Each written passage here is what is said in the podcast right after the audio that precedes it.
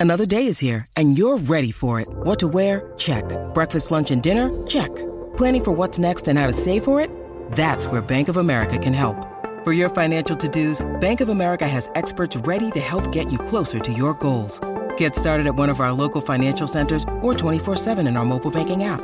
Find a location near you at bankofamerica.com slash talk to us. What would you like the power to do? Mobile banking requires downloading the app and is only available for select devices. Message and data rates may apply. Bank of America and a member FDIC.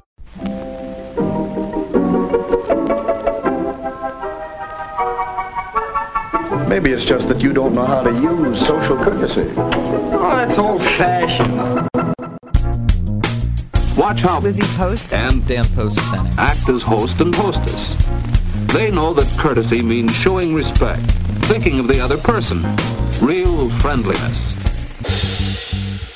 Hello, and welcome to Awesome Etiquette. Where we explore modern etiquette through the lens of consideration, respect, and honesty. On today's show, we take your questions on talking to your friend about their flirty boyfriend, family monograms, hosting at someone else's house, and etiquette for when a neighbor moves away. For awesome etiquette sustaining members, our question is about addressing loss and miscarriage. Plus, your most excellent feedback, etiquette salute, and a postscript on Thanksgiving Day table setting. All that coming up. Awesome Etiquette comes to you from the studios of our home offices in Vermont and is proud to be produced by the Emily Post Institute. I'm Lizzie Post. And I'm Dan Post Senning. Hey, cuz. Lizzie Post. I'm going to spill some beans. Do it. This co host of mine, this cousin, this family elder, and his daughter played a prank on me last week. Ah! You're going to tell this story. Oh, I'm telling him. We Dan and I have been still really hard at work on the book. In fact, it's extended far beyond we thought it would. I, th- I think one might question our our levels of mental fitness at this point. Our abilities to let go. our abilities to function at all. But it was it was really fun to get pranked. What happened was I was sitting at home on a I think it was it a Monday? It was a like regular day, getting getting some edits in, do, doing my part while we weren't on the phone together, editing things together, and all of a sudden, like I heard, I th- I think I heard a knock at the door, and I was like, I'm coming, and I go to the door, and there's no one there. And like I looked to see if maybe it was like, you know, the FedEx person and they've like, you know, because they're always Left running back and forth, or- like gone fast and there's no package. And occasionally a friend will like go around to see if my my backyard door is open um cuz sometimes I just it's just a big sliding glass door. So I kind of peered around the backyard. There was no one there. And I was like, this is really weird. And then I started thinking of friends who might be messing with me. Did not think of family members who might be messing with me. I finally went far enough around the corner of the garage to see little Anisha Senning giggling like crazy with her father, who was also giggling like crazy. Um, it was, it was really funny. It was such a great surprise. And cause you made that surprise, that drop by visit, which was literally the section of the book we were working on when you dropped by. so much fun because you also you you there was this really cool thing happening where Pooj was going to be able to come get Anisha and you and I got to work together in the same room for like a whole 8 hours and it was unbelievable. Okay, it's so much fun for me to hear about that experience from your perspective, just because obviously I have my own view on it, but I don't think I'd heard from you exactly what you were up to as we were ringing your doorbell and running away, it was really really funny. But hiding you behind guys- the bushes. And you also brought treats. I mean, you brought me watermelon and green juice and uh and and a what was it? Sticky bun. I got some kind of like cinnamon sticky bun thing and it oh, it was just so it was awesome. It was a great drop by visit. Niche so got it. She did. She did. She- For everyone's benefit, uh, Anisha and I had had a dentist appointment that I had thought was at our usual spot, and it turned out it was at a different office. And when I had looked up where that office was, I discovered earlier that morning on Monday morning that I was going to be about a block and a half from Lizzie's house. And as Which is we, really random, guys. Like this doesn't nor- normally Dan's and my worlds don't cross that closely in Vermont. As we were wrapping up our appointment, I was talking to Anisha and I was telling her that we were really close to Lizzie's house and that it'd be fun to go visit you. And then I got this idea. I was like, oh, we could play a prank on her. And Anisha's eyes just lit up because she's she's heard prank before. And when I explained to her sort of the, the, the, the concept, she grokked it instantly. She was so ready. and it would have worked even better if I was able to count on her to actually successfully ring that doorbell, but I wasn't sure. Oh, I forgot about this. so we had actually done it a couple more times. We, we, we, we, we ran our prank about four times. I think we got you the last two when I told Anisha to start really rapping on the door. Um, Mm-hmm. But yeah, no, she was delighted and had so much fun and also enjoyed the sticky bun. Oh, it was it was a blast. It was it was a good day. It made for in the middle of a lot of what felt like mundane days where not that I don't love you cuz, but my life basically revolved around our day long phone call of editing into the evening after dinner and then just pretty much going to bed, waking up and calling you within like half an hour of waking up. It was such a great shake up to the day. It was the perfect prank to play because no one was going to get hurt or be upset or anything like that. Um, it was, it was, it was really, really fun. I really appreciated it. And I especially appreciated the timing of it. Drop by visits. Life is ironic. A little good humor can go a long way in any relationship. Well, as you said, that day did turn into a great editing day also. And it was fun to sit there and get to do that with you. And I even tolerated or accepted, I guess I should say, wouldn't say tolerated when you offered to record the session to take some video of it for posterity. so Lizzie set up a camera and recorded us in the same room together, just hashing out what will be the 20th edition of Emily Post Etiquette for the 100 year anniversary. And I'm hoping that someday we will look back on that recording and laugh about the day and the editing process and where this book, hopefully, that we'll be so proud of came from. Yeah, I think the feeling was that um, we always wish that we had more. People want to know what was Emily thinking when she changed from from this edition to this edition, this piece of advice, and we don't really have a lot of that history because uh, sometimes it was in the hands of one person, sometimes it was in the hands of a group, and it, it wasn't something you kind of took too many notes on or saved the the files and the the paper versions of. It was it was considered garbage, whereas the the fir- you know the final version was the version you save so my hope is that if if the next generation picks it up that that it it kind of helps fills in some of those questions that that they might end up having about this particularly special edition We have gotten more interested in process as Yeah, the years have. have gone by. it's because we get so many re- requests for it that we can't fulfill that we're like we should probably start doing this well, one other thing we should probably start doing on this podcast is answering some questions. You think it's time to get to it? Let's do it.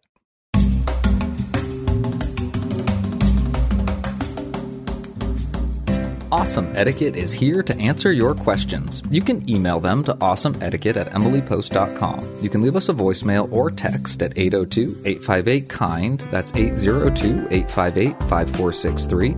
You can also reach us on social media. On Twitter, we are at Emily Post Inst. On Instagram, we are at Emily Post Institute. And on Facebook, we are Awesome Etiquette. Just remember, use the hashtag Awesome Etiquette with your post so that we know you want your question on the show.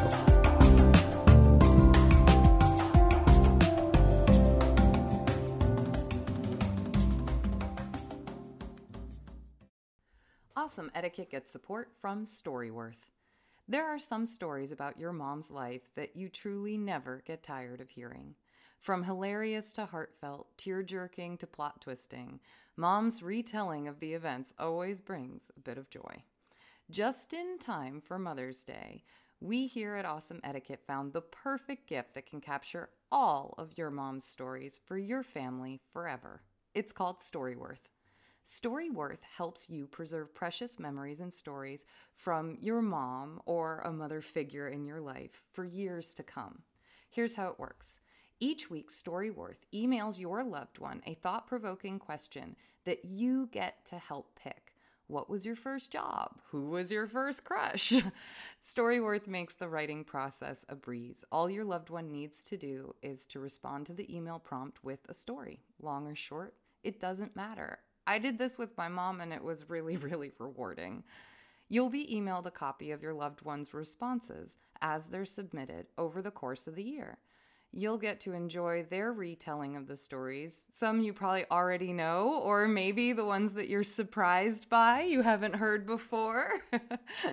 After that year of fun discovery and reminiscing, Storyworth compiles your loved one's stories and photos into a beautiful keepsake hardcover book that you'll be able to share and revisit for generations to come. You can even keep a copy of the book for yourself. Give all the moms in your life a unique, heartfelt gift that you all will cherish for years. Storyworth.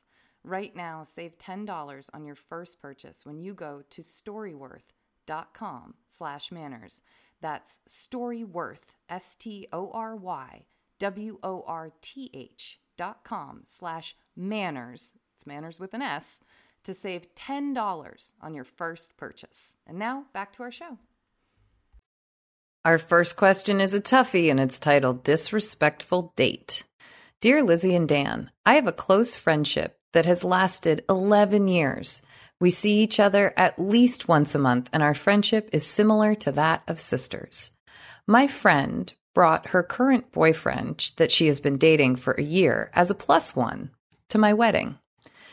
During the wedding, her boyfriend openly flirted with me right in her presence. I was appalled and did not respond. As the guests were heading home, several of the women, including my sister, pulled me aside and vented that the same man flirted with them, sometimes aggressively, and that he inappropriately touched their shoulders or offered massages. Lizzie and Dan, I feel compelled to speak with my friend about this. I would like to state that I do not wish to be in his presence and to only meet with her in the future. Will this approach cause our long friendship to dissolve? Many thanks for your advice. Sincerely, RL. Oh, that's a tough one. Yeah, I'm sorry to hear about this, RL. It's a really unfortunate thing to be dealing with following your wedding. And it's a really Yeah. unfortunate thing to be dealing with as a, a potential disruption or problem in an 11 year friendship that you really value. Yeah. one of my thoughts here is to take a very etiquette approach to what is a, a Mhm. really difficult problem. And the etiquette rule that comes to my mind first, and I hope that everyone out there will excuse the the sort of simple connection to manners at the table, but it's it's what we oftentimes have called on the show the broccoli on the tooth rule. And the the idea behind the broccoli on the tooth rule is would you want someone to talk to you about something that was difficult or potentially awkward or embarrassing um and if you have a little bit of broccoli on your tooth most people would tell you that they would want you to talk to them about it and Mm-hmm. If I was your friend, I would want to know about this situation and I would want to know what happened and I would want to know how you were feeling about it. It's serious enough and it clearly had enough of an impact on you and on other people at the wedding that that I don't think it's just a good idea. I think it's important to talk to your friend about it. If you're comfortable doing it, if that's something that you want to do, I think it's a really good idea in service of the relationship how you have that difficult conversation, I think is really important. And I do think there is some really good etiquette around ways that you can approach that conversation to give yourself the best chance for your friend to hear what you have to say and to respond to you in a way that's really going to work to help both of you continue to have this friendship that's lasted for 11 years. Because I'm right there with you. I think this is a serious enough situation and a, a long term and important enough friendship in your life that if you want to broach this subject, you should you should feel. Um, I don't always know if I'd say confident, but right in doing so. That this that that it would be within the grounds that that you would want to have addressed. That I don't think friends who are this good of friends would want to let something like this go between each other. Um, and I think that if you did, if you just didn't broach the subject, it leaves you in the position of not really explaining why you're always saying no to her invitations, you know, to come over for dinner with her and her boyfriend or something like that. And I, I think it's it's big enough and it's going to impact how you interact with her enough that I think that the conversation is worth it. I couldn't agree more. One of the potential problems raising it is that it could come across as commenting on someone else's relationship. And mm-hmm. not everyone is welcoming to those sorts of that sort of input or those sorts of comments. At the same time, I think there are things that you can do that put the conversation in the lane that allows your your friend to hear it and not hear it as a criticism, but as you sharing information that's really important to you. So I think you start off by treating the conversation itself with the seriousness that it deserves, that you ask for a time and place to have the conversation, that you acknowledge mm-hmm. that there's something potentially awkward or difficult that you want to talk to your yes. friend about and that you want to find the right time to do it. As we often say on this show, make your good intentions explicit say to your mm-hmm. friend that you value the friendship, that you care about her, that if the shoe were on the other foot, you would hope that she would feel comfortable talking to you about it. That you don't judge her, that this isn't a comment on her or her choices and relationships, but it's about the way the person that she brought behaved and and how it impacted you. How it impacted yeah. you and other people at the wedding, that you weren't the only yes. one and and that's an important detail to include also that it's not just from your perspective that this was happening but from several people's perspectives because that does add weight to the interpretation of what was happening at the wedding I also think it's really important to be ready to listen, to be ready to give mm-hmm. your friend space to hear what you have to say and maybe have a response in the moment or maybe to need some time to figure out how she feels and thinks about what might be new information or what might not be new information. This might be mm-hmm. something that she's very aware of. And she says, Oh, you know, I, I, watched all that happen and it was so embarrassing and awkward for me. And I didn't know how to talk about it with you. Didn't know what to do. Yeah. It's also yeah. entirely possible that that it comes as a blindside, that it's that it's a side of this other person that she didn't see herself and she's going to need some time to to really digest that and it's happening around a wedding, which can also cause a lot of, of feelings about relationships and how they're perceived and where people are at in them and things like that, which can which can just also impact how someone's hearing something at a particular time. I think you can also acknowledge that it's her choice about yeah. how she wants to approach this relationship and move forward. And that for you, there are a couple of issues that are at play. One is the way that that you felt with him and that you're not comfortable being around him in the future or would prefer not to be. And mm-hmm. the the other issue being about the just the two of you and wanting to to maintain integrity in your relationship and to talk with her about what you experienced and how it made you feel so that so that you two are both operating with enough information to really clarity enough yeah. clarity to to to move forward so that you both understand how each other were perceiving that and can move forward. Dan, I think you you got out the most important points about how to handle a very difficult situation. The one that I kind of want to close us on is to remember that time can make a big difference with this one. It might take your friend, as Dan had mentioned, time to absorb what she's hearing and to even understand or appreciate your side of it and, and your perspective that led you to make the decision to talk about it and request the boundary that you're going to request with her. And that time, I think, can be really important. It's hard because I think you you want to to get answers, move forward to uh, the situation where she understands what's going on and is willing to get together with you just one on one. But as we know, that might not be the case. It might be even that she understands, accepts it, and then when it's put into practice, it starts being frustrating or difficult on her end, trying to navigate keeping the two of you apart while she tries to navigate the social and, and relationship um, aspect of her life. So I think g- give it time however it starts to play out. It, uh, if it doesn't go well, you might be able to address it again later or reach out, letting her know how much you do miss her friendship if, if it's kind of off for a bit. Um, or if you're jumping right into trying to work on that boundary, um, giving her time to absorb it and, and work it into life and, and, and you as well, I think is a good idea with this. It's, this is a really, really, really tough one. Lizzie, I was also thinking about the follow up and Yeah. sort of how you then move forward in the friendship if if it's possible. And I think that you can participate in increasing the chances that it is possible. And Mm-hmm. I think that you can follow up on the conversation that we're talking about with an invitation to your friend to do something. And Go for coffee or a walk or something. Exactly. And maybe it's not that Yeah. day. Maybe it's with an awareness of that passage of time working to smooth a lot of intense feelings over. But a clear invitation to her to do something with just her might be a way to to create a space for that friendship so that it doesn't have to dissolve whether or not you're able to reach some accord about this new relationship. RL, we are so sorry that you've had this experience, and we hope that if you do address the issue, that our answer helps. Hi, Ann. What you doing Saturday night? Well, I, I I guess I'm busy. Oh, yeah? And ain't you after giving him the brush off for me? Well, of all the nerve! Well, is there another way? Look, Bumble knows you're exhausted by dating. All the must not take yourself too seriously and 6 1 since that matters. And what do I even say other than hey?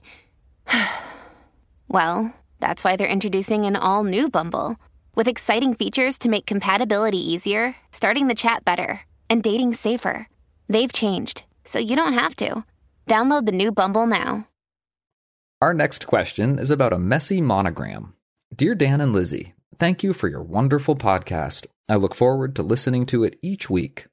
My question is regarding what's the proper monogram? My husband is a junior. Example Alpha Bravo Charlie Jr. He insists that only his father's monogram is ABC. He thinks using that monogram for himself is incorrect, since his father's name is Alpha Bravo Charlie and his is Alpha Bravo Charlie Jr. Is my husband correct? If so, what is the correct form to use when having something personalized with a monogram for him, such as stationery? I've had the opinion that suffixes are not included in monograms, and that his would be the same as his father's monogram. As gift giving season is rapidly approaching, I would love to personalize a gift for him with the proper monogram once I have confirmation from you on how exactly his should be represented. Thank you, Holly.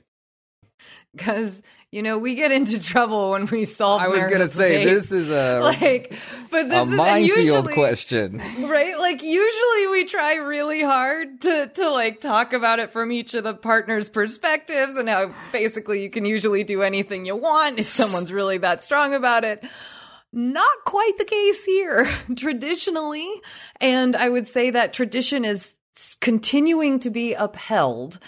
You do not use junior or senior or the third in your monogram.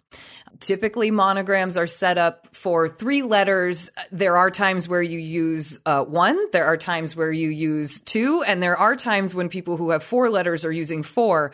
But most often, when you're doing things like Holly is thinking of doing, getting gifts um, for holiday season, that sort of thing, or birthday or something like that, or an anniversary, you're filling out forms on a website that only have those constructions. They don't even have room to put like a junior or a third or something like that that said too I, I have a hard time in my mind picturing what it would look like and and that it would have the same kind of elegance and dare i say the word because thrill that monograms in the in the one two three or four structure tend to have. Um, I'm picturing some of the really beautiful ones where the last um, initial is like big and, and frilly and the, the, the surname initial and the two kind of middle and for the first name and the middle name are like smaller and elegantly kind of folded in almost uh, on either side of that, that big frilly, beautiful initial no, I don't have monogram towels or sheets or, or bathrobes that look like this in my house, but you know, a girl can dream.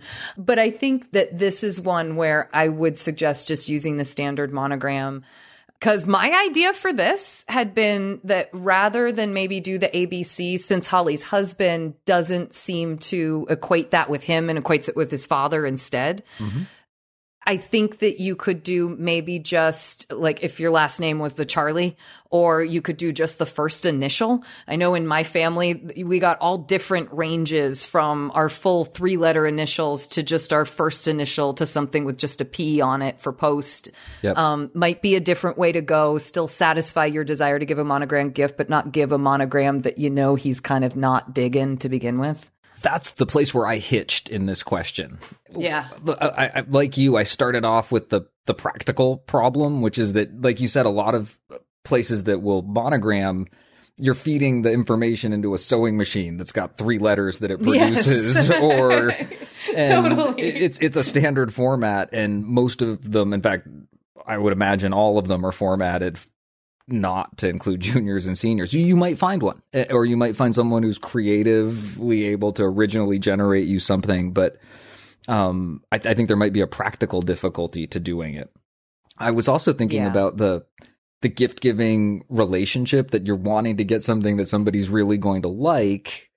And you're Yeah. aware that they don't like the traditional way of doing it. Is there a workaround? And I started to think like you were thinking that that there are lots of different ways to arrange the three initials into a monogram that you can do it I- I've seen them where you have equal weight to each letter and it goes in mm-hmm. the alpha bravo charlie format and then there's that example that you were talking about where the charlie gets big and moves to the middle name, yeah. so Yeah, you yeah. get like alpha charlie bravo and you might just figure out what the father does and then go the other way. So if the Oh, father do has a something monogram so you're not. Yes, that they totally. use, you choose the other construction. And there are even some, they're not as traditional, but creative monograms that'll have the big last name and then the others in a square with it, maybe with the, the Mm-hmm. letters above and below. They're, they're not traditional constructions, but Mm-hmm. people do have options for doing it. And it might be a way to have a monogram that was distinct from his father's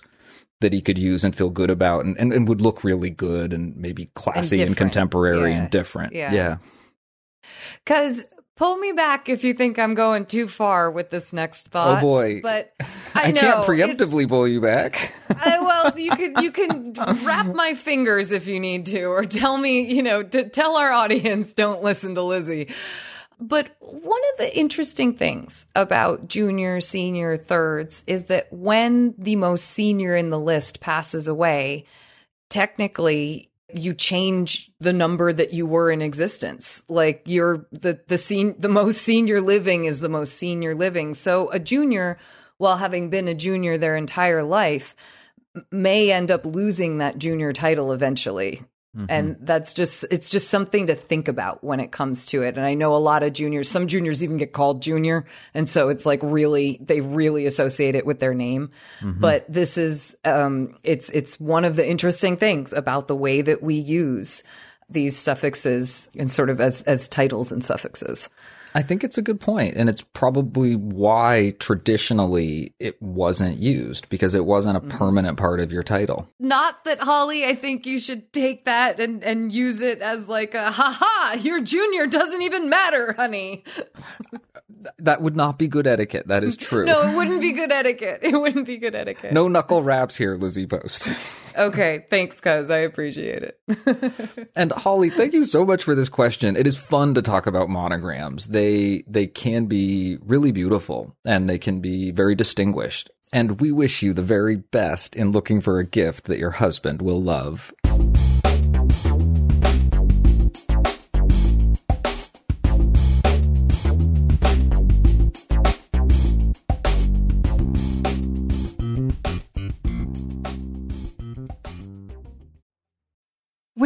Need mealtime inspiration, it's worth shopping Kroger, where you'll find over 30,000 mouthwatering choices that excite your inner foodie. And no matter what tasty choice you make, you'll enjoy our everyday low prices, plus extra ways to save, like digital coupons worth over $600 each week. You can also save up to $1 off per gallon at the pump with fuel points. More savings and more inspiring flavors make shopping Kroger worth it every time. Kroger, fresh for everyone. Fuel restrictions apply. Our next question is titled Hosting at Their House. Hello, Lizzie and Dan. Thank you so much for all you do. I love your podcast. I am writing in to ask about hosting responsibilities when you are hosting at another person's house. My husband and I usually host Thanksgiving at our house. This year, we are thinking that my husband's parents' house will be a better fit for our family gathering. They have more space and are more centrally located. I don't want to add more work for them because they already host Christmas for our extended family. They have graciously agreed to let us use their home, but now I am wondering how to host at someone else's house. Should I go over the day before and help clean? Do I stay after to make sure that things are clean before we leave? At our house, the main cleanup usually ends up happening the day after. Should we still choose the music, decorations, etc.? We live about 20 minutes away from my husband's parents, so it's not too hard to get over there. I love cooking and meal planning, so that part is already covered. If you haven't covered this topic before, I would love a little guidance. Thank you. Best hosting for the holidays. Oh, hosting for the holidays. Thank you so much for this very timely question. Right? I'm like in the it's like really getting me in the spirit. Oh, it, it, it, it sounds so familiar to me. I think a lot of families right? have a version of this question or some something related to totally. it. Totally. I, I certainly know it was the discussion in my family, the Senning side of the family this year, where there's often a big Thanksgiving gathering, and this year there's a bunch of sub gatherings, and people are figuring out which clusters are going to be at which houses, and um, definitely some of the older generation decided this was the year they were going to bow out and say it's up to all of you to put this together and invite us. And figure it out, kids. Figure it out. so we've done a version of this in a, in a very personal way around the Senning family this year, and um, there are some courtesies that I think are really important to think about, and I see them all being considered in this question, which really gives me a lot of confidence saying that I think you're going to handle this very well the specifics that I think are worth really thinking about are mm-hmm. clear communication that you get in touch early and ahead of time so that you are able to to do as much as you can of the preparatory work ahead of time. And that might mean that you need to get a couple questions answered about the servingware that's available or the space or how comfortable they'd be with you decorating the space. Mm-hmm. Just so you have some idea how to go about making your plans and what those parameters are. And that also really just starts to open up the whole dialogue. Part of that conversation can be you inviting them to bring up anything that they want with you about mm-hmm. either your role as the host or your expectations of them. The second thought that I had was that you are really considerate to think about being part of the cleanup and the preparation and that that is on off- both ends of it. That's what I like, both ends of it. Absolutely. And and and I was really and tell me, Lizzie, if you would imagine this similarly to me. Sure. I would think that the cleanup before might involve yeah. a, a, a second trip to the house. That it might involve coming a day or two early to do more of that deeper preparatory work. If that was necessary, if in your preparatory talks it was vacuuming and some other things that were going to happen, cleaning bathrooms that that you wouldn't want to be doing day of. I was thinking cuz very similarly that probably as I'm as I'm looking to touch base either uh, right now it would be this week as we record this podcast but, but by the time you all hear it it'll be the start of Thanksgiving week and so either already have have reached out and touched base on this or I'm touching base you know on a Monday for a Thursday gathering to say, Hey, I wanted to find out about cleaning and what I can do to help get the house ready. I'd be happy to come over on Wednesday and vacuum, you know, mop, do the counters, like get, get the space ready if that sounds helpful to you. It's it's one of those things. Some people really want to clean their house their own way. Some people keep their house very clean and are like, mm-hmm. "Nah, I can run a quick vacuum over it and it'll be fine." So you might get a variety of answers and be prepared to go do the thing that you're offering to mm-hmm. do if you get the answer that is, "Boy, that would be great." And it really is the big the big clean. But I love the idea of helping out for the cleaning up sort of a day ahead of time. That way the day of the party or the or the gathering this time, the holiday it's a lot easier to handle any any little kind of spruce ups or to just bring the decorations and be able to to do the decorating ahead of time.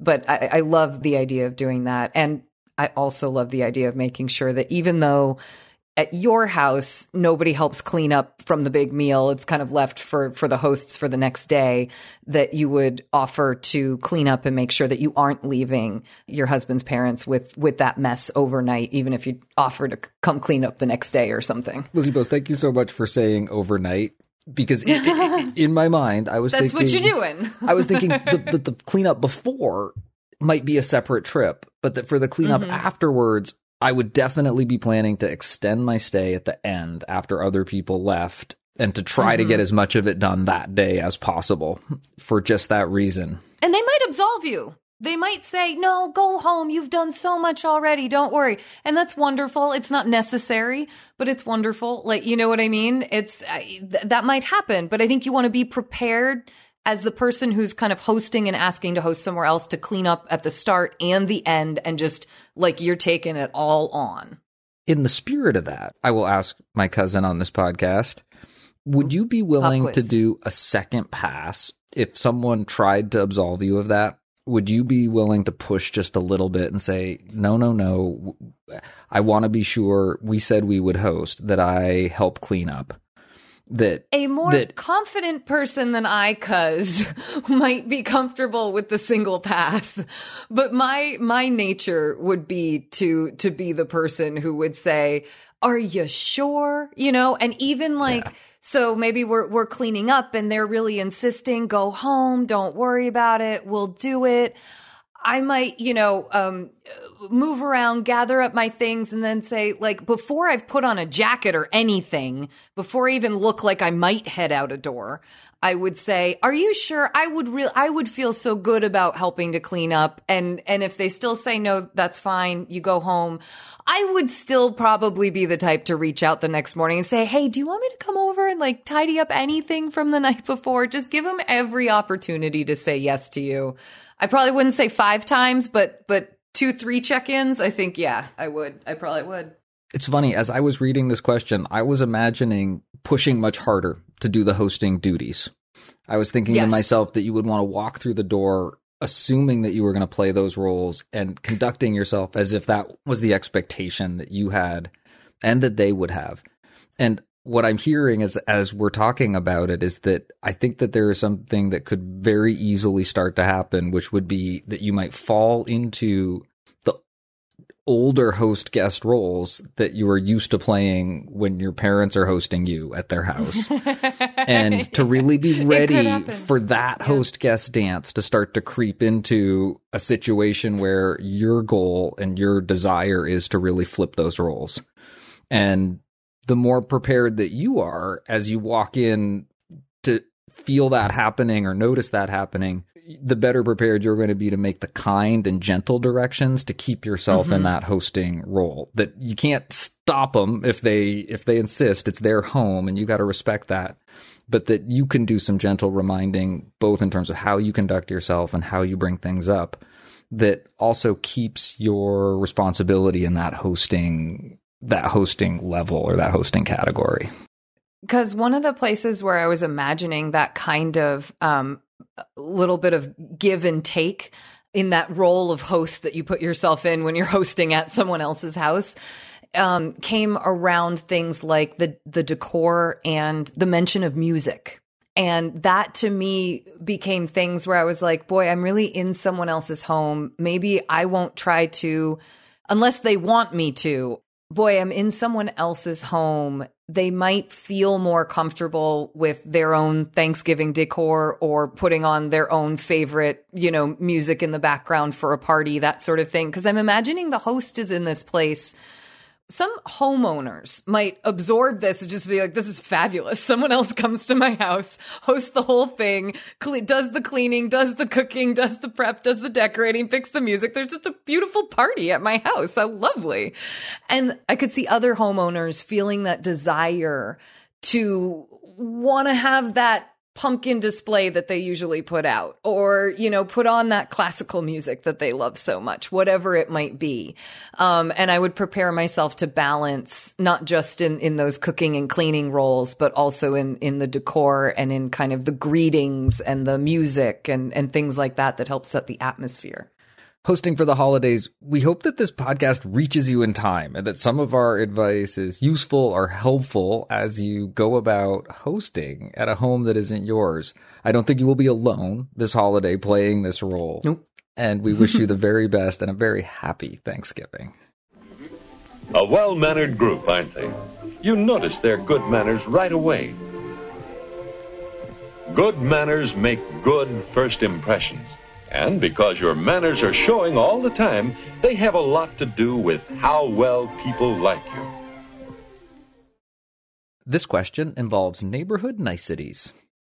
When a longtime neighbor moves, which neighbor should express the goodbye? The one moving or the one remaining? Romeo. Romeo, thanks so much for the question. This is one where I mean, there really is in a, in some ways, guys, correct me if I'm wrong, but importance on the neighbor who is moving to communicate that they're actually moving because unless you actually see, you know, the, the moving van and all of the moving taking place to get out of the house, your mo- neighbor could move without you knowing. Absolutely. Like I think I I do think even though I don't want to say it's the responsibility of, I think the nature of it is that the one who is moving has to at some point let the other neighbors know that they're moving. There is a very practical like right starting point for this. Yes. but in terms of the goodbye, once that knowledge is there, I mean, obviously, like we've got to kind of know the rough date but sometime near near that date like if, if a neighbor told me oh we're moving at the end of the month I think I would probably want to try to put in my good etiquette, good neighbor, neighbor niceties cap the idea of going over to them, you know, either with a card or a little plate of cookies or something like that to say, you know, to sort of send them off, to say goodbye and to say, I wish you well, you know, for where you're headed next.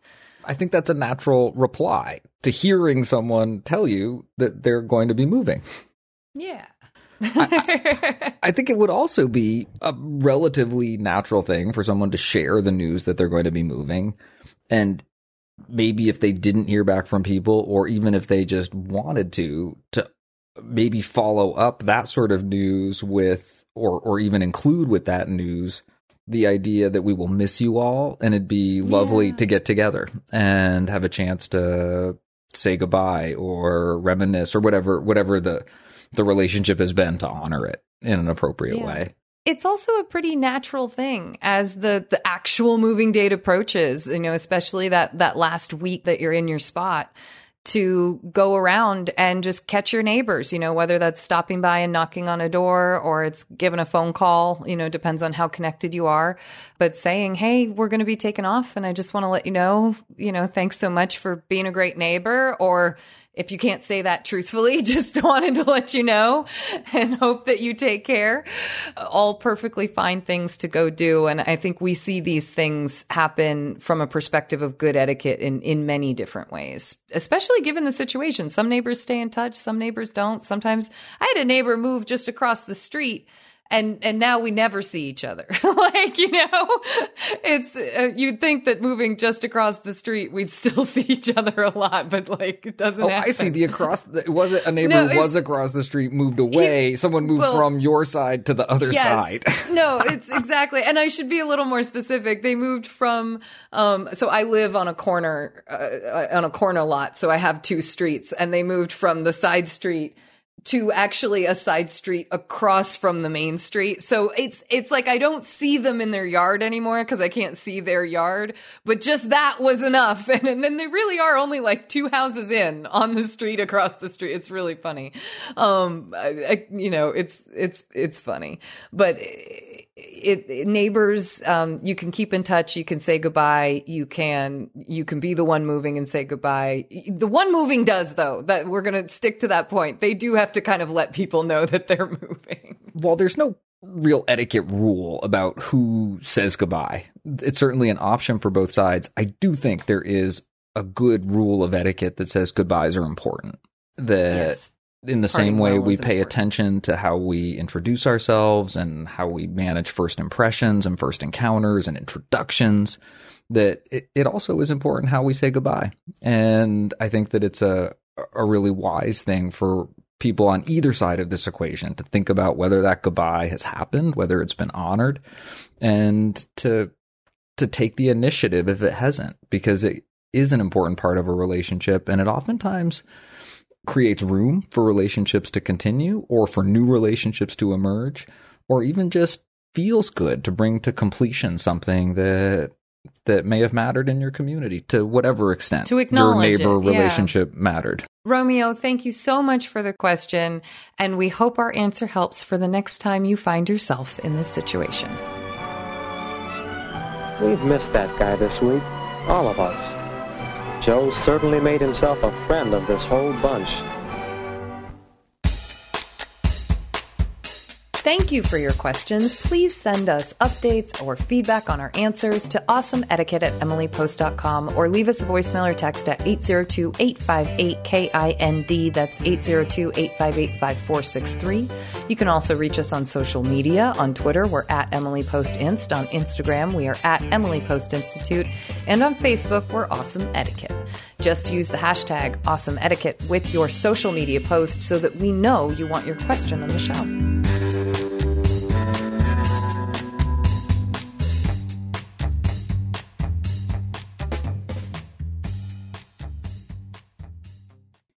If you love awesome etiquette, consider becoming a sustaining member. You can find out more about this by visiting us at patreon.com slash awesome etiquette.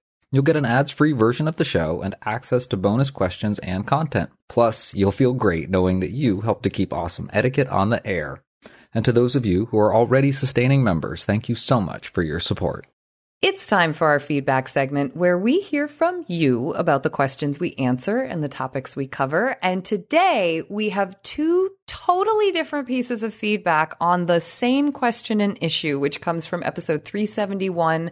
And it was the question where a host was writing in about a guest who had been invited to a wedding that was an adults only wedding. And the guest was either calling to say they'd like to show up with their baby and the baby could just be kept, you know, quiet in the carrier under the table or was showing up to the wedding with the baby. And that was the topic that we were dealing with. Dan, do you want to read our first piece of feedback? I would be delighted to do so. Okay. Dear Dan and Lizzie, I vehemently disagree with your answer in episode 371 about the mother who showed up with a baby to an adults only wedding. People who do this know what they are doing and are relying on the hosts to be too polite to say anything. You just gave a bunch of rude people carte blanche to do as they wish and force the hosts to suck it up. Spend 10 minutes on Reddit and you will see this. If this was a party, maybe, because you can always choose to not invite this person to another. But a wedding is mostly a once in a lifetime event. People put a lot of effort and money into. The reply should be Aunt Kathy, you knew this was an adult only event. You need to take Tyler home. And Dan, to your friends who encouraged you to take your infants out when they are in the houseplant stage, plants don't scream. It was people with this attitude who ruined the anniversary dinner my brother and I had planned for our parents. The couple at the table next to us had a very young child who woke up and screamed and screamed. The parents kept saying, She will go back to sleep soon. You'll see. But five minutes later, I had a splitting headache and was put off my food. While two rudes don't make a right, having good etiquette should not force you to be a human doormat.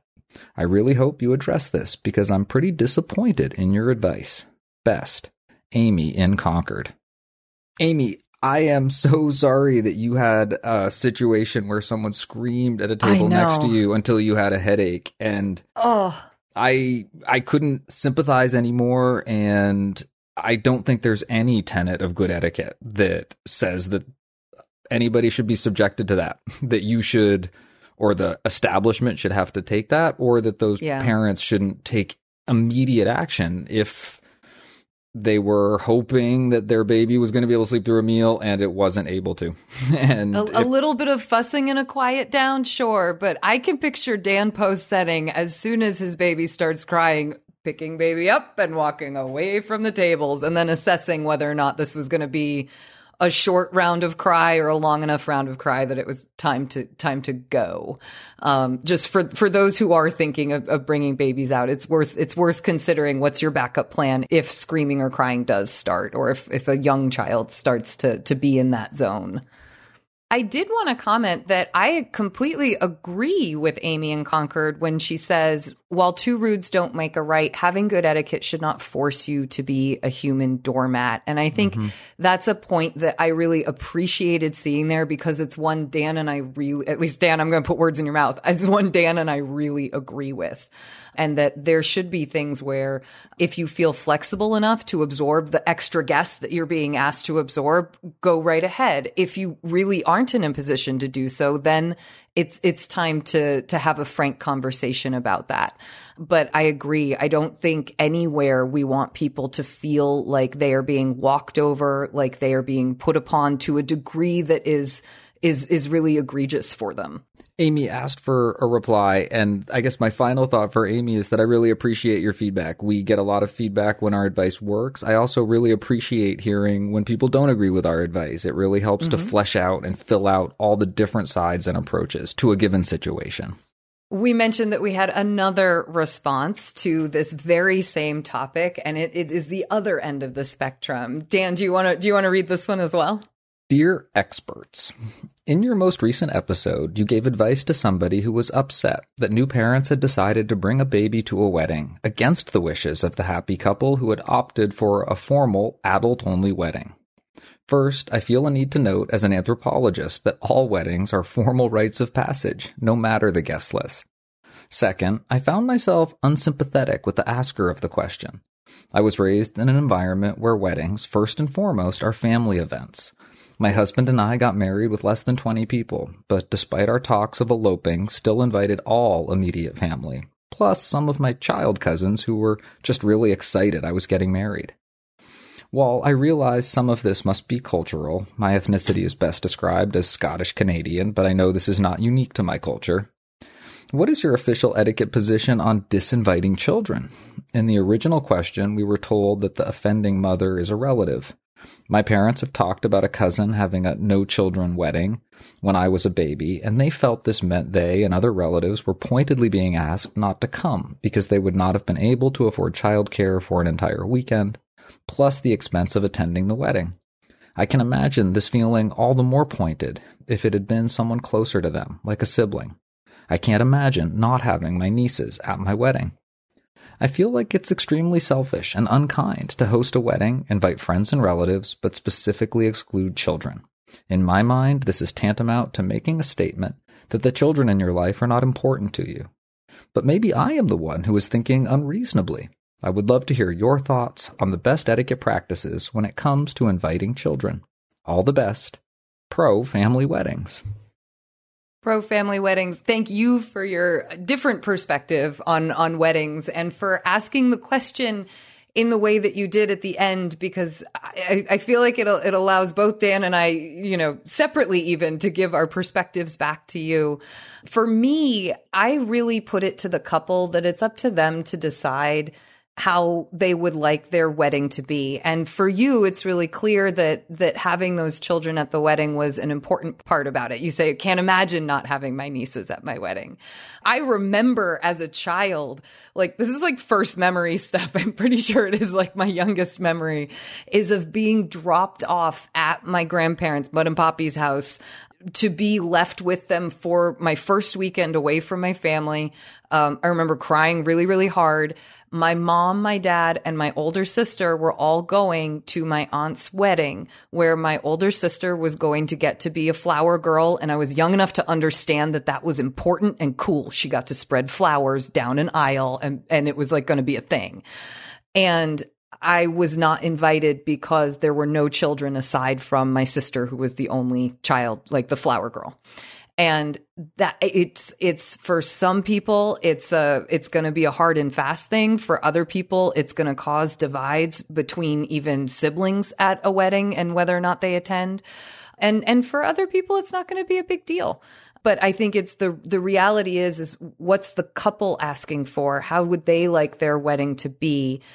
So far in etiquette i can't come up with a reason that states that families must be included or that children must be included. I wouldn't go so far as to assume that if you're invited to an adults only wedding, that the uh, intent behind the adults only part of it is to make sure that you don't come to the wedding. I, I think they really mean the adults are being invited, but that it's it's not going to be a wedding where kids are going to be a part of it. I think that's probably a good read, Lizzie Post. Uh, and it might be a mechanism sometimes to exclude certain Maybe. people, but I, I, think one of the tenets of good etiquette is that you don't um, assume bad intent or deceptive intent in other people. I think that you you're operating at your best when you take people at face value. And I think like you that from an etiquette perspective, children or no children is still a hosting choice and something that mm-hmm. people get to make. And then the question becomes how you handle that and how you manage that that choice once you've made your decision, how you communicate about it, how you deal with people who honor or don't honor the mm-hmm. parameters that you set up as a host when they're guests. I also really appreciate pro family weddings thoughts on the inclusion yeah. of children and the ways that weddings function in our lives, whether they have what we think of as as the traditional marks of formality or whether mm-hmm. or not the the import of a wedding comes from the ultimate significance that that that moment has in any couple's life. And it's really it being that significance that invests the ceremony and the day and the experience with the, the you could call it the formality or the importance of of the event itself Pro Family Weddings and Amy in Concord. Thank you both very much for your detailed and strong feedback to this particular question. We really appreciate the breadth of opinion that it allows us to see when it comes to this particular topic. Thank you for sending us your thoughts and updates. Please do keep them coming. You can send your next question, feedback, or update to awesomeetiquette at emilypost.com. You can leave us a voicemail or text at 802 858 KIND. That's 802 858 5463.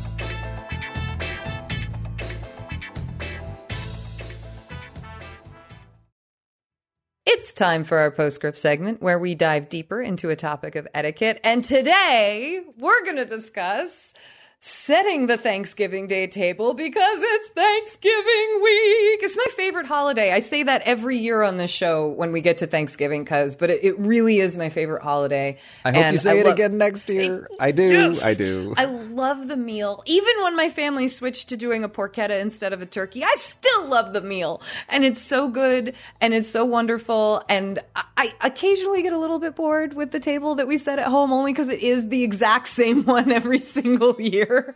But we do have a wonderful and classic Emily Post etiquette table setting vi- video that we invite you to visit this week to help inspire you to set your table. You will see my mother and I set our holiday table, and that's kind of become an annual tradition. but table setting for for a big special event is a lot of fun. It's it's it's it's, it's special. It's different from our everyday, and that's only if we're going to do it right because some people eat on laps in front of football or something something. And that's the tradition. Sorry, cuz I just like got way too excited about holiday table setting. C- come in here and rein me back into oh, our. I'm not reining our... anything in. No? I'm just going to okay. affirm your your uh, dive off the deep end because I am the person who will be sitting on Thursday watching our website crash repeatedly as it deals with a level of traffic that it sees on no other day of the year and the search that will drive that traffic is how do I set the table, table setting, table setting guides, and um, every bit of data that we can save from being flow from flowing through our website on Thursday is a is bonus. Good. So, Do you know what I've always dreamed for that website section? I keep wishing, and we, we often ask for it, but we ask people to send us their holiday table. And I want to get a gallery that's just an example of all that, like just just tons of photos, like our own little mini Pinterest section on that website. That's all these different uh, table settings sent in by by our listeners and audience. Hashtag awesome etiquette. I know, yeah. Like, so send us your pictures and use the hashtag awesome etiquette with them. We want to see them. You can email them, you can post them on social media and tag us. Whatever works. We we want to start harvesting and have a gallery ready for you for next year. But we do have a postscript to do in the meantime, and I bet our audience. I mean, we can't just be excited about setting a table. We have to talk No. about it. We got to actually give advice. Exactly. Cuz take us through some basics and then take us through a few little details. Okay, okay.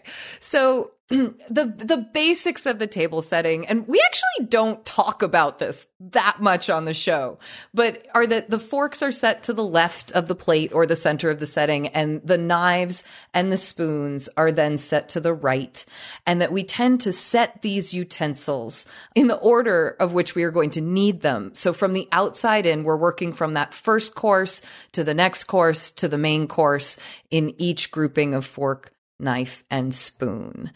Often the next thing that I tend to think of is our uh, bread plate, which would be set on the left, just above where the forks are. And that comes with its little butter knife usually. And then over on the right is where we're going to put our glasses and our water glass acts as kind of an anchor and it sits right off the, mm-hmm. the tip of the knife at like kind of a 45 degree angle towards, towards the top right of the knife. And it sits there as an anchor. It's going to remain there for the majority of the meal. After that, it kind of depends on whether you're going to group your glasses or whether you're going to have them kind of cascade out in a line that goes sort of down diagonally down to the right of the setting. And if you're cascading, you're going to put the glasses that you're going to use first furthest out. So just like your silverware outside in. If you're grouping, you often put the glasses that will come first sort of closest to that knife or that water glass and then group them a- as you move further back to the glasses that you'd use further along in the meal. Lizzie Post, let me interrupt for one second. I have a question to ask. Yes. Yes. What about the napkin? Okay, so I was leaving the napkin because I know that somebody has some thoughts on the napkin and setting the napkin in ways Ah, I got impatient, did I? Only have to touch it with you know what barely touch the napkin to unfold it. Dan and I had quite the discussion about napkins and napkin folding, and when we got Trisha Post involved as well, it was an even greater and and almost ridiculous conversation about napkins and how they're used and best used. But because you actually have some really fabulous tips for the napkins, so do you want to do you want to lay them out right here? No, I guess the thing I was thinking of uh, was that the napkin is most commonly found to the left of the plate with the Yes, forks. And it is. while it's entirely appropriate for it to drift under the forks, sometimes it's set under the forks or even to the center of the plate where you will also find it sometimes Mhm. that Mhm. to the left of the forks is just a nice easy place to think of the napkin and when you talk about that um that detailed discussion that we got into. It, it involved folding the napkin in such a way that when you just picked it up by the top left corner that it just sort of opens as you pick it up into the air which makes it really easy to lay down into your lap. And if the napkin is elaborately folded into some shape that doesn't quite happen there's more of a process of unfolding it And if it's under the forks, you have to lift the forks to get to it. So there was this elegance and formality about the napkin being presented in such a way. Exactly and you like to laugh at me for that sometimes I like to tease you about it because I just think it's a, it's just fun. It, we the two of us have like funny little details that we glom onto and get excited about or interested so in, and, and that's one of yours. And so I just like I delight in in the fact that that's true. Well, thank you for letting me interrupt and talk about napkins for a minute. Please do continue with the rest of the silver.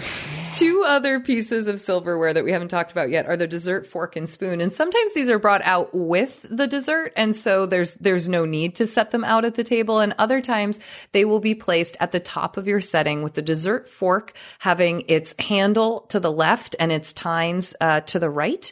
And below it, if you're using a dessert spoon as well, would be placed the dessert spoon with its, um, the bowl of the spoon on the left and its handle pointing to the right. And the reason for this is that once all the rest of the silverware has been cleared, those two implements can just slide right down into their respective places with the fork on the left and the, the spoon on the right. And they're, they're sort of nice and, and neatly moved into place without any twisting or flipping that needs to go on.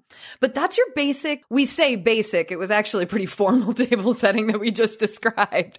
But that's sort of the, the basic idea for a more formalized meal a lot of us might not have things like appetizers or courses. And so we'll just be setting one fork, one knife and the dessert silverware. Others are going to do a buffet and nothing will even be set at the table. But it's really fun to take a minute and actually lay out a table setting on this podcast because I think it's really etiquette Lizzie Post, Take us through some little touches at the table. Okay, so these are the fun things. This is the stuff that I really liked putting out when I was a kid. And my, my dear sweet mother always put us in charge of the place cards and things like that because it was where we could have a little artistic flair. And so I'm a big fan of when we have a bit of a more formalized or special meal at the table, using those place cards and thinking of a seating chart for the table. You don't have to go, you know, alternating gender order. You know, you don't have to think about it as seating seats of honor or things like that. This can even still be for sort of a more casual gathering at the table, but those place cards are a nice little element. And there are some really fabulous companies online that do this. And Mr. P's place cards is one of my personal favorites. Some of the other elements that you can think about for the table, the little touches, some folks use napkin rings. Traditionally, napkin rings were, were used so that you could identify whose napkin was whose and have it be reused if it didn't need to be cleaned. So but they're they less have, formal, technically. Yeah. So you would think of them as less formal, but in our wonderful world of decorating and creativity and tablescapes, napkin rings have become more formalized. They're something that you wouldn't see at a super formal event. It would be more what Dan described with the napkin just laid to the left so that you could pick it up in one motion. But they can be really fun. They can add some wonderful decor to the table and it is perfectly fine to use them. And this is the one where I get a little geeky, Dan. I'm going to admit that when we're talking about a special meal, I tend to think of um, my mom's super fancy salt cellars and ornately decorated pepper shakers instead of sort of my everyday salt and pepper shaker unit that I've got. And I, I like the fact that we have a couple of them. And so you can set them at different kind of intervals along the table. Uh, some people go the uber classy formal route of having one set for each individual diner. But there's, there's lots of different ways that you could think about even sprucing up your salt and pepper game as you're thinking about setting your holiday table and trying to zhuzh things up a little bit. The final thing that I wanted to talk about was centerpieces. And you've heard us discuss centerpieces before on this podcast, but it's always a really great reminder that they are a place of expression on the table. They are a place of fun. They make the table look festive. I mean, so do all the other linens, and we haven't even talked about those today. But the centerpiece can be a wonderfully festive aspect of your table. I do want to caution people from letting them get too big or starting to encroach too much on a diner's actual dining space. You don't want them to be too high so that they block diners from being able to see one another across the table. Um, sometimes you'll see those really big column vases and they often get used to help elevate that uh, spectacular arrangement so high up in the air that guests can see. And you don't want that column or that pillar that's holding it, the vase to be too, too wide that people can't see around it. But it is one way to tackle height and, and still get the eye contact that you're looking for people to be able to make. The other thing that you kind of don't want to do with centerpieces is to have them be aromatic. You really do not want the aroma from uh, the flowers or anything else that you've put into the arrangement to compete with the food or to confuse the diner's senses. Okay, those are kind of some of the don'ts out of the way because the really fun part of the centerpiece conversation is to get out the idea that you can incorporate so many other things than flowers into a great centerpiece. And so when when I'm thinking about what we might put at, at a centerpiece for um, something like a, a, a, really seasonal meal like Thanksgiving, I'm thinking about fruits of the season that might look really good. I saw an incredible table setting recently, which we will be posting to Instagram this week. It had books. It had antlers. It had a, I am not joking you, an old school. It was either an adding machine or a typing machine or a stenograph machine or something like that. Excuse me? It had, I'm telling you, it had an iron horse figurine. So you could think about little figurines and, and tchotchke like items that are around your home. Um, there are so many different things that you could gather and incorporate into a theme of a seasonal centerpiece or a Thanksgiving centerpiece. Yes, there were books in this one, which was really, really cool. It's, there's just so much that you could do to create a really dynamic centerpiece that, that just, uh, makes everyone feel delighted and like they are arriving at a really special table. Okay, cuz I just geeked out for a long time there. Reel me back in, please. I'm not about to. Not for a second, not for a heartbeat. Help me with my vocab. Is cornucopia like a basket that looks like a horn with all kinds of stuff spilling out of it? Yeah, there's the big horn and there's all the harvest stuff like just spilling right out of it. And and yes, you took me there. You took me there. Well, I hope that you took our audience there as well. And I hope that everybody has as much fun with their holiday table this year as you and your mother do. And I hope that if people are looking for inspiration, they take you up on your advice to visit our website and to watch you and Trisha set the table because um, it is something that I know you enjoy and it really comes through. It sure is. I will definitely be very happy on Thanksgiving morning when I am doing all these little things with my family. And I hope that however you choose to celebrate Thanksgiving, that you are filled with gratitude and able to connect with those you love. There is happiness in the air. And the smell of turkey. Mmm, that does look good.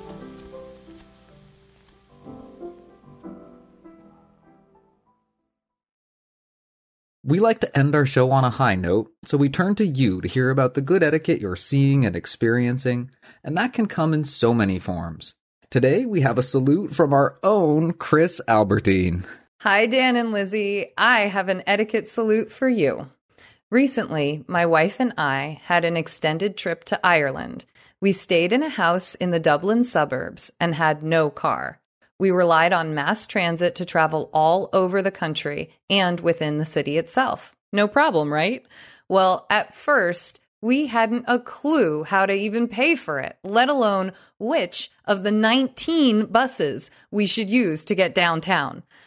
But the Irish people were more than happy to go out of their way to explain it to us. A kind store clerk showed us how to buy the correct transit pass. Sounds easy, but there were about a thousand options. So after 15 minutes, we had our passes. Once we got on the bus, the driver and awaiting passengers were patient while we figured out how to use the pass. Nobody grumbled. No one loudly sighed. As we became regular commuters, we then noticed on every trip when leaving the bus that everyone said goodbye or thank you to the driver while exiting. A simple thing, but noteworthy. Also, even though there was no enforcement, passengers calmly complied with wearing masks in the bus and trains and public spaces. Again, everyone. At stops for the train, passengers are required to swipe the transit cards at a kiosk on the platform before entering the train. It was an honor system of complete self enforcement. Again, people just did it as if there was no choice. Being someone born and raised in New York City, this astounded me. There was never any pushing or shoving. Friendly conversations among strangers were a regular occurrence. As soon as we opened a map, there was a flurry of people that would offer help with directions. Some folks even went out of their way to guide us to our destinations. And good behavior wasn't just on buses and trains. It was retail workers, wait staff, tour guides, and even pets. Overall, throughout the country of Ireland, there was an air of civility and general kindness that blew us away. So, a tip of the hat to the people of Ireland. Chris. Oh, it's so Oh. good. It got me teary eyed. I mean, they all do. And a tip of our hat to Chris And Betsy. for a salute. And Chris, it is so good to get some of your voice on the show. I can't wait to um maybe someday get your actual voice on the show so that people can't just hear your sentiments but your voice itself. It is such a treat to have you back. Chris, thank you so much for the salute.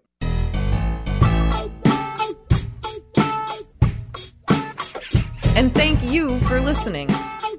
And thank you to everyone who sent us something and everyone who supports us on Patreon. Please connect with this show and share it with whomever you can, any way that you can. You can send us your next question, feedback, or salute by email to awesomeetiquette at emilypost.com. You can leave us a voicemail or text at 802 858 KIND. That's 802 858 5463. On Twitter, we are at Emily Post Inst. On Instagram, we are at Emily Post Institute.